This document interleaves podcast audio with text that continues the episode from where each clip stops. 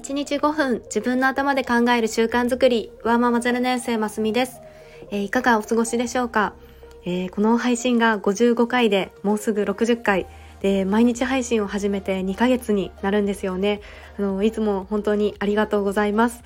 で走りながら考えるをテーマに続けてきましたが、まあ、そろそろ配信の方向性というか軸を決めないとなと思ってます。の結構噛み砕いて話した放送が聞かれているのかなと思ってのキャリアの考え方を漫画の主人公に例えた話とかの先日のメルカリで売れた心理学の話とかまあ知ったらちょっと人に話したくなるような話とか、まあ、ゆるっと学べるみたいなものをテーマにしてみようかな。どうでしょうか？でいつも聞いてくださっていて、えー、こんな印象を持ってますよとかがあればよければぜひ教えてください。はいで今日の本題は IQ から SQ の時代へということで、まあ、子育て中の私自身も意識したいなと思ったことをお話ししたいと思います。えー、この SQ と呼ばれるもの聞いたことはあるでしょうか？の生き方の知能指数とか社会的知性と呼ばれるそうで、えー、社会とか人生をよりよく生きるための人間力だそうです。で昔は IQ とか EQ とかって言われてきましたが今はさらに SQ というのが大事になるそうです。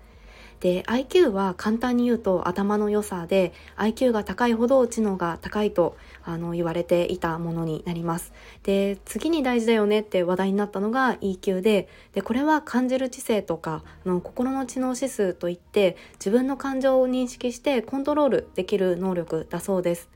で今はさらに発展してこの SQ っていうのがその社会とか人生をよりよく生きるための人間力の指標になるそうです。でこれがどんな人なのかということで S q の高さをチェックする S q の高い人の特徴っていうのが10個提唱されていたのでまずご紹介します、えー、1つ目が愛嬌があり笑顔で会話ができる。2つ目が素直で一生懸命に物事に取り組める。3つ目が正義感が強く善悪の区別がしっかりと身についている。4つ目が家族を大切にする。で5つ目が人の嫌がることをしない。人の気持ちに立って物事を考えられる。で6つ目が褒め言葉は気持ちよく受け取りつつも適度に謙虚で調子に乗らない。で7つ目が努力することができる。物事を達成する喜びを知っている。8つ目が夢を持っている。未来に向かって前向きである。で9つ目が、えー、自分の気持ちを表現するのが上手。で最後にえー、一人で抱え込まず上手に人を頼ることができる。はい。これ以上が S q の高い人の特徴の10個になるそうです。でこれが S q の高い子供を育てようっていうような提唱があったり S q が高いと職場の雰囲気を良くするっていうふうに言われているそうですが